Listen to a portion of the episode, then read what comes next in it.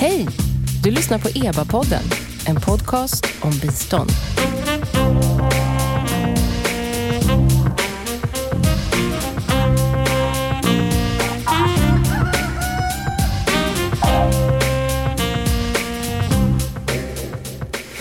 Välkomna till EBA-podden. Jag heter Noomi Östlund och den här podcasten ges ut av Expertgruppen för biståndsanalys, EBA. Det är en statlig kommitté som utvärderar och analyserar Sveriges internationella bistånd. Idag ska vi prata sexuell och reproduktiv hälsa och rättigheter, SRHR. Det har länge varit ett prioriterat område i svenskt bistånd. Och I dagarna publicerar EBA en rapport om normer och värderingar om SRHR och vad det betyder för det svenska biståndet.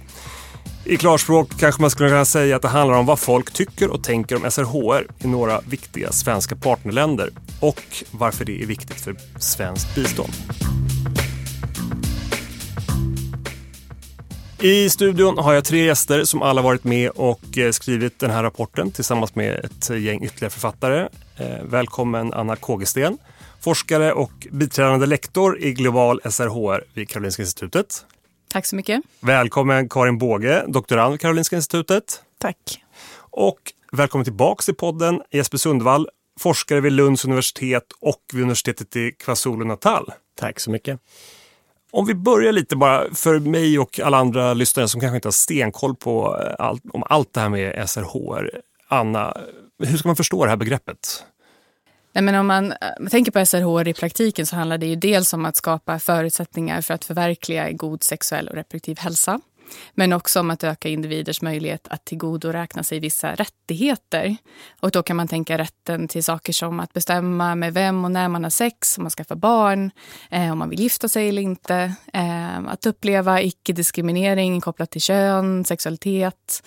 Ehm, att också ha tillgång till information och olika tjänster för att förverkliga de här rättigheterna. Så det kan handla om saker som sex och samlevnadsundervisning, preventivmedel, fri och säker abort och så vidare. Så inom SRHR-sfären så ser man alltid en väldigt nära koppling mellan hälsobiten och rättighetsbiten. Så att utan rättigheter, ingen hälsa, för att säga det kort. för att säga det kort. Är det här din, din sammanfattning som du kör när du träffar folk? Du, ah, du jobbar med vad sa du? Jag brukar säga global hälsa. Och sen om de är mer intresserade, då går jag in på Då kommer du vidare till det här. Och Jesper, eh, vi ska ju prata om SRHR och bistånd och du har ju jobbat tidigare på Sida med de här frågorna. Hur, hur jobbar Sverige med att stödja SRHR allmänt? Ja, men precis som Anna säger så det, SRHR är ett enormt brett begrepp. Och jag tror att många kanske tänker på det, den sexuella hälsan och preventivmedel, kondomer, HIV-aids tror jag många associerar SRHR och bistånd. Men eh, som vi visar i rapporten och de som jobbar med det mer i, varje dag kanske inser att eh, det är mycket bredare än så. Det spänner från ren mödrahälsovård till exempel, förlossningsvård, till frågor kring hbtq-personers rättigheter. Så jag skulle säga att det går från ett fält av hälso och sjukvård till större och bredare demokratifrågor. Men, och du har ju jobbat med det här i verkligheten, säga. Eh, vad, kan du ge oss något exempel på något projekt du har jobbat med? Ja, men jag kan ge eh, två exempel som kanske illustrerar just den bredden där det ena var ett, ett biståndsprojekt för att använda det ordet, men ett stöd vi hade till, till den zambiska staten där man handlade om att stärka mödra och barnhälsovården. Och väldigt praktiskt så att stödja liksom inköp av utrustning till eh, kliniker på, distrikt, i distrikts, på distriktsnivå och att eh, utbilda sjuksköterskor till exempel. Och sen en, på den andra sidan av spektrat så kan man se att man arbetar med organisationer, regionala organisationer som i södra Afrika eh, arbetar med att få till en förändrad lagstiftning vad gäller eh, barnäktenskap eller frågor kring könsstympning och hur, huruvida det ska vara lagligt eller inte. Så det är allt från väldigt att tillhandahålla tjänster till att försöka påverka då normer och värderingar och lagstiftning väldigt brett helt enkelt. Och eh, nu har ju EBA eh, gett ut en rapport om då SRHR och normer. Anna, vad är det ni har gjort i, det här, i den här studien? Vad är det i det här projektet? Men vi har gjort två saker. Så dels så har vi tittat på i vilken utsträckning som människor i tre länder i Afrika söder om Sahara håller med om eh, olika normer kopplat till SRHR. Eh, och då har vi valt ut tre länder av särskilt stort intresse för, för svenskt bistånd. Eh, Zimbabwe, eh, Nigeria och och eh, Etiopien. Och eh, Sen, det här är då ett samarbete med World Value Survey som kanske några lyssnare kände till. Eh, det är en stor undersökning som har gjorts i över 100 länder sedan 80-talet för att titta på hur ser värderingar är kopplat till en mängd olika områden inklusive demokrati, mänskliga rättigheter och vissa aspekter av hälsa. Men där det har funnits då ett gap i data kring just SRHR och jämställdhet. Så vi har utvecklat ett, en ny del kan man säga av det här frågeformuläret och implementerat det i de här länderna. Eh, och sen var vi också intresserade att se hur, hur ser svenskt bistånd kopplat till SRHR ut över tid. Eh, och där har vi analyserat då och försökt kategorisera eh, olika delar av SRHR som biståndet har fokuserat på i Afrika söder om Sahara mellan 2010 och 2018. Så det är två till synes ganska egentligen olika delar men som då på något sätt vill visa, okej, okay, men hur ser hur ser situationen ut? Vilka normer är mest diskriminerande eller mest främjande för SRHR i de här kontexterna? Ehm, och hur skulle man kanske då kunna eh, anpassa biståndet för att bättre relatera till de här normativa kontexterna? Okej, spännande. Så det är två, två huvuddelar. Det är dels normer och värderingar och det är dels det svenska biståndet. Om vi börjar att tråda lite i normfrågorna. Karin, vad, vad är det ni har kommit fram till? Ja, det är en väldigt bra fråga. Jag skulle vilja säga att det vi har kommit fram till är att det här, den här, um, det här begreppet eh, SRHR, det är väldigt brett som vi har nämnt tidigare och de resultaten vi ser i normerna är att det är ett väldigt komplext område. Så till exempel på landnivå så kan vi se då vissa trender.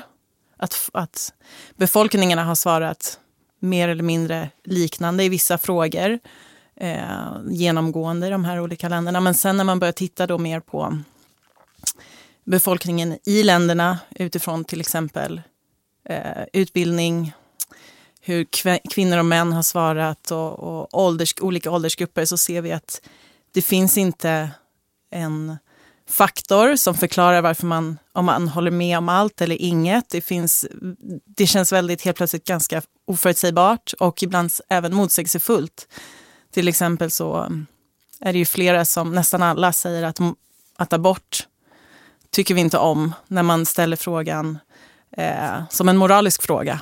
Eller när man pratar om då abort i, som ett större begrepp. Men om man sen specificerar frågan och frågar personer Borde kvinnor som bär på oönskade graviditeter ha rätt till en säker abort? Och då eh, är det väldigt många fler som håller med om det. Så att även inom samma fråga kan man få olika svar. Eh, så det finns inte en tydlig trend. Eh, det finns en tydlig trend men ändå inte samtidigt. Så det är väldigt komplext. Jag tror att det är som är det mest framträdande resultatet vad gäller normerna. Så att, mm. Om man ser på det här med eh, liksom, rättigheter och hälsa som ju ändå är liksom, de två delarna av det här. Är det, finns det en stark koppling mellan det? det eller så, ska man ha det ena utan det andra om man säger så? Ja, det är en jättebra fråga. Just i den här studien har vi inte tittat på om, man, om människor tycker eh, på ett visst sätt, hur ser deras hälsa ut i samma område? Det har vi faktiskt inte tittat på. Men däremot kan man ju se över tid. Om vi bara tar de senaste decennierna så kan man ju se att det har skett enorma eh, förtryck eh, alltså globalt sett då, vad gäller människors reproduktiva hälsa och sexuella hälsa. Eh, tvångssteriliseringar, ettbarnspolicys och även Rumänien då under Ceausescu och hans eh, befolkningspolitik som ledde till enorma övergrepp. Men även hiv-pandemin. Först när eh, hbtq-personer, eller framförallt då homosexuella män, gick ut och krävde att man eh, tillgodosåg dem, eller att man såg dem som människor med rättigheter och legitima behov eh, också till hälso och sjukvård. Det var ju då deras hälsa också eh, blev bättre. Så att det är väl ändå konsensus måste jag ändå säga. Jag tror jag vi alla håller med om att det är konsensus nu att mm, om inte människors eh, om inte människors rättigheter respekteras vad gäller rätten att bestämma över sin egen kropp, sin egen sexualitet, eh, så leder det till eh, ja, en ojämlik hälsa i dessa frågor. Och när jag tittar på rapporten, det är väldigt spännande, du lyfter ju fram det här med vad folk tycker om, om, om abort och sen kan man tycka olika saker lite varifrån vad man vinklar. Så men när, när jag, jag läser tycker jag vissa, eller ganska mycket som, det är ganska starka värderingar, till exempel 85 procent av de tillfrågade tycker inte att homosexualitet är, är acceptabelt. Är det så starkt, om man ser från ett svenskt perspektiv, negativa värderingar? Är det, är det genomgående så eller det, hur ser det ut? Nej, där, där varierar ju också väldigt mycket. Och det är det som gör det här så himla intressant, att det är inte en entydig bild.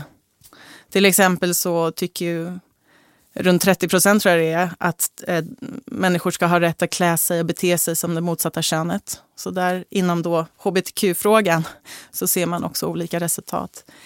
Eh, över 70 procent är väldigt positivt inställda till sexualkunskapsundervisning. Nästan 100 procent tycker att det är säkrare för kvinnor att förlösas på en klinik än hemma. Eh, en stor majoritet tycker att man har rätt till preventivmedel. Eh, ofta så är det ju en majoritet som uttrycker stöd för SRHR, men så finns det en större minoritet som ändå kan hålla med om, om påståenden som kanske då inte främjar SRHR. Så frågan är kanske hur stor den här minoriteten måste vara för att den ska påverka faktiskt hälsoutfall i de här frågorna. Så att jag skulle säga att det är en extremt blandad bild och det är det som gör att det är svårt att säga någonting entydigt. Mm. Och nu, och nu, har ni tittat på, på massor med spännande saker eh, och väldigt många dimensioner, precis som du är inne på. Anna, när ni tittar på det, var det något särskilt som överraskade? Nej, men det var egentligen två saker. Dels det som Karin var inne på nu, att det var, det var ganska svårt att hitta en, en entydig bild i hur stöd ser ut för SRHR i de här länderna. Och dels att vi också inte såg så stora skillnader mellan kvinnor och män. Eh, så om vi börjar med den första delen så hade vi någon slags ambition när vi började det här arbetet att vi skulle utveckla något index eller någon snygg skala där vi kan mäta då mer eller mindre medhåll eller stöd för SRHR.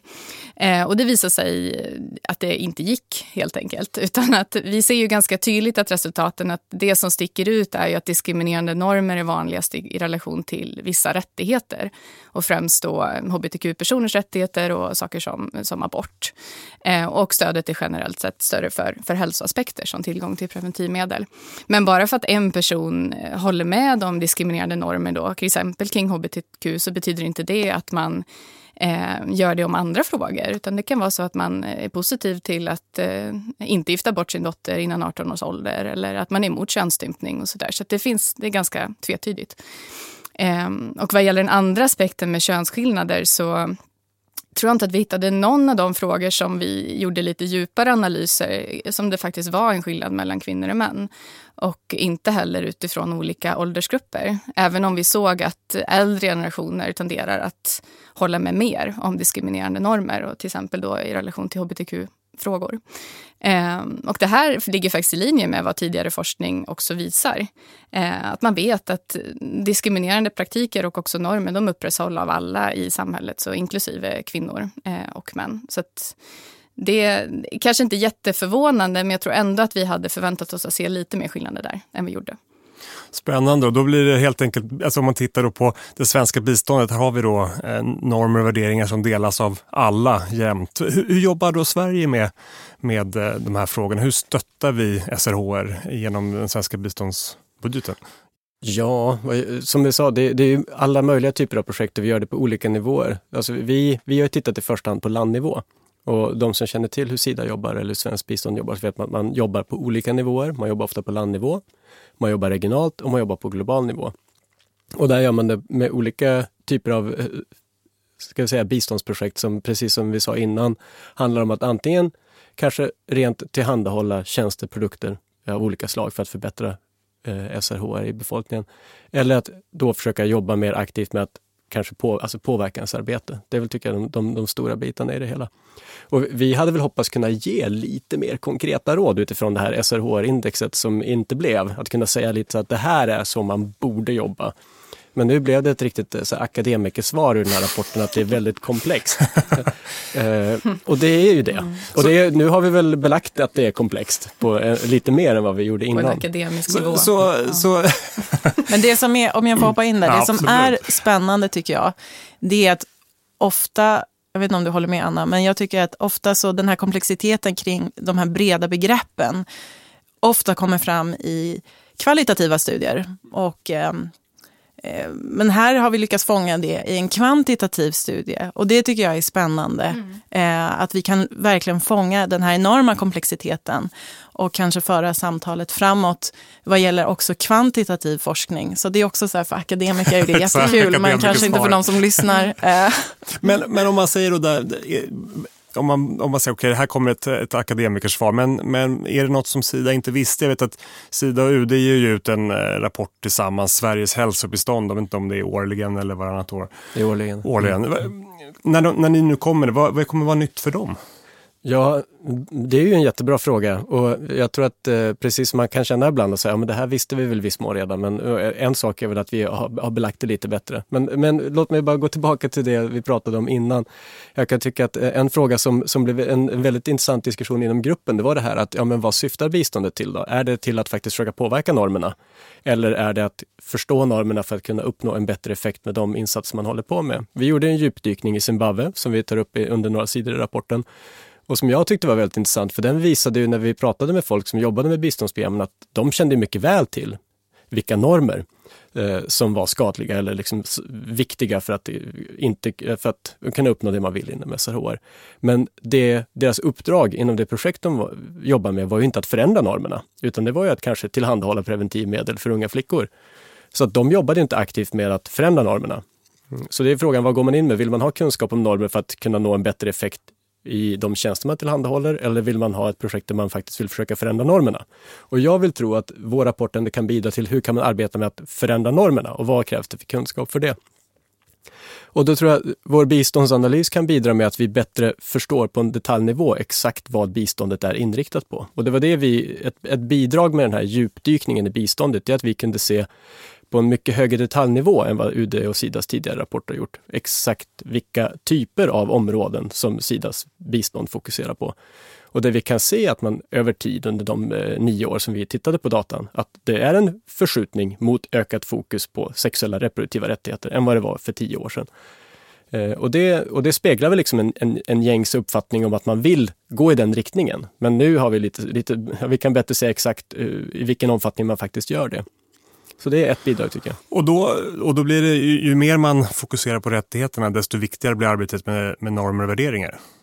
Kan man ja, det, det kan man. Det är väl en, en, om vi ska försöka ha något enkelt budskap från rapporten så är det väl det. Att, att normer och värderingar är lite mer, vad kallar vi dem, sticky. sticky ja, normer. men jag, jag, kan också säga att de frågor som stod ut som mest kontroversiella eller diskriminerande, alltså inklusive då hbtq-personers rättigheter, abort eh, och också unga personers sexualitet var också ett genomgående tema vi såg eh, som kontroversiellt, är ju faktiskt frågor som Sverige har investerat mycket bistånd i för att hjälpa till att då successivt skapa en förändring i samarbete då med lokala aktörer och utifrån den kontexten eh, där man arbetar. Så där tänker jag att Sverige spelar en fortsatt väldigt viktig roll eh, för att på något sätt föra den rösten. Eh, och särskilt i tider när det finns en skiftande kontext globalt också, ett skiftande klimat utifrån eh, vilka frågor som prioriteras och det ändras med olika regeringar och utifrån politik och så vidare. Så att, att ha kvar ett fortsatt fokus och hjälpa till att stötta den agendan tror jag är väldigt viktigt. Och det här, hela diskussionen om SRHR började ju liksom med befolkningsfrågor. Mm. Och sen gick det över till att handla kanske om reproduktiv hälsa. Och det är väl en anledning kanske till att reproduktiv hälsa är inte lika kontroversiellt mm. att jobba med. Och nu så liksom senare år så Sverige går i bräschen tillsammans med en del andra att pusha för att liksom, nu ska vi även det omfatta rättighetsfrågor. Både kring reproduktiva rättigheter och sexuella rättigheter. Och där är det, det är en, det är en nyare agenda eller inte lika mogen diskussion tror jag. Mm. Så då måste man helt enkelt jobba på, något, på ett nytt sätt för att plocka upp de här värderingarna och eh, normerna. Och nu för tiden så gör man ju det framförallt via eh, influencers, tänkte jag, sociala medier. Är det så? Har ni några bra rekommendationer till Sida UD här? Är det, är det TikTok eller Youtube som gäller framöver? Vad, vad tror ni? EBA-podden. EBA. ja, absolut. Nej, men jag tänker just med influencers så är det intressant för att det som, som kan vara användbart i det tänker jag är att någonting som är viktigt om man ska gå in på så här akademiska teorier kring sociala normer är att det finns något som kallas för en referensgrupp. Och det kan ju vara personer som är i din närhet, alltså din familj, dina vänner, eh, dina grannar, eh, om du bryr dig om vad de tycker, eh, religiösa ledare och så vidare. Men sen finns det också andra personer som du ser upp till. Det kan vara kändisar, eh, influencers då, eller vad vi kallar dem, eh, politiker eller andra personer som har makt. Um, och de här personerna är ju anledningen till att vi gör saker fastän vi egentligen inte vill eller håller med om kanske de värderingarna eller de attityderna. Så det blir viktigt om man vill få till en bredare normförändring att ha personer som leder vägen och som faktiskt visar att nu är det här okej att göra eller inte. Så där tror jag att, kalla det vad man vill, men personer då som på något sätt tar det första steget tills man skapar en tillräckligt stor massa som följer efter för att få till en bredare normförändring. Sen exakt vilka kanaler, det tror jag, det får man göra en annan djupdykning i varje land för. Men det tror jag garanterat redan finns. Eh, och det tror jag garanterat också att många organisationer redan jobbar med. Precis, många av de civilsamhällesorganisationer som Sida stöttar inom SRHR eh, eh, är betydligt bättre än mig på sociala ja. medier och vet vad som gäller i Uganda just nu. Verkligen. Tack så mycket. Med det får jag tacka er alla tre för det här samtalet. Tack eh, Anna Kågesten och Karin Båge, Karolinska institutet. Och tack Jesper Sundvall, Lunds universitet. Och om du som har lyssnat eh, blir nyfiken på den här rapporten så finns den såklart att eh, läsa eller ladda hem på eba.se. Den har en klassiskt lång EBA-titel. Sexual and Reproductive Health and Rights, Measuring Values and Norms to Guide Swedish Development Corporation. Och på hemsidan kan ni också se ett seminarium där rapporten diskuteras med representanter för Sida och RFSU. Jag heter Noomi Östlund och tack för att ni har lyssnat på EVA-podden.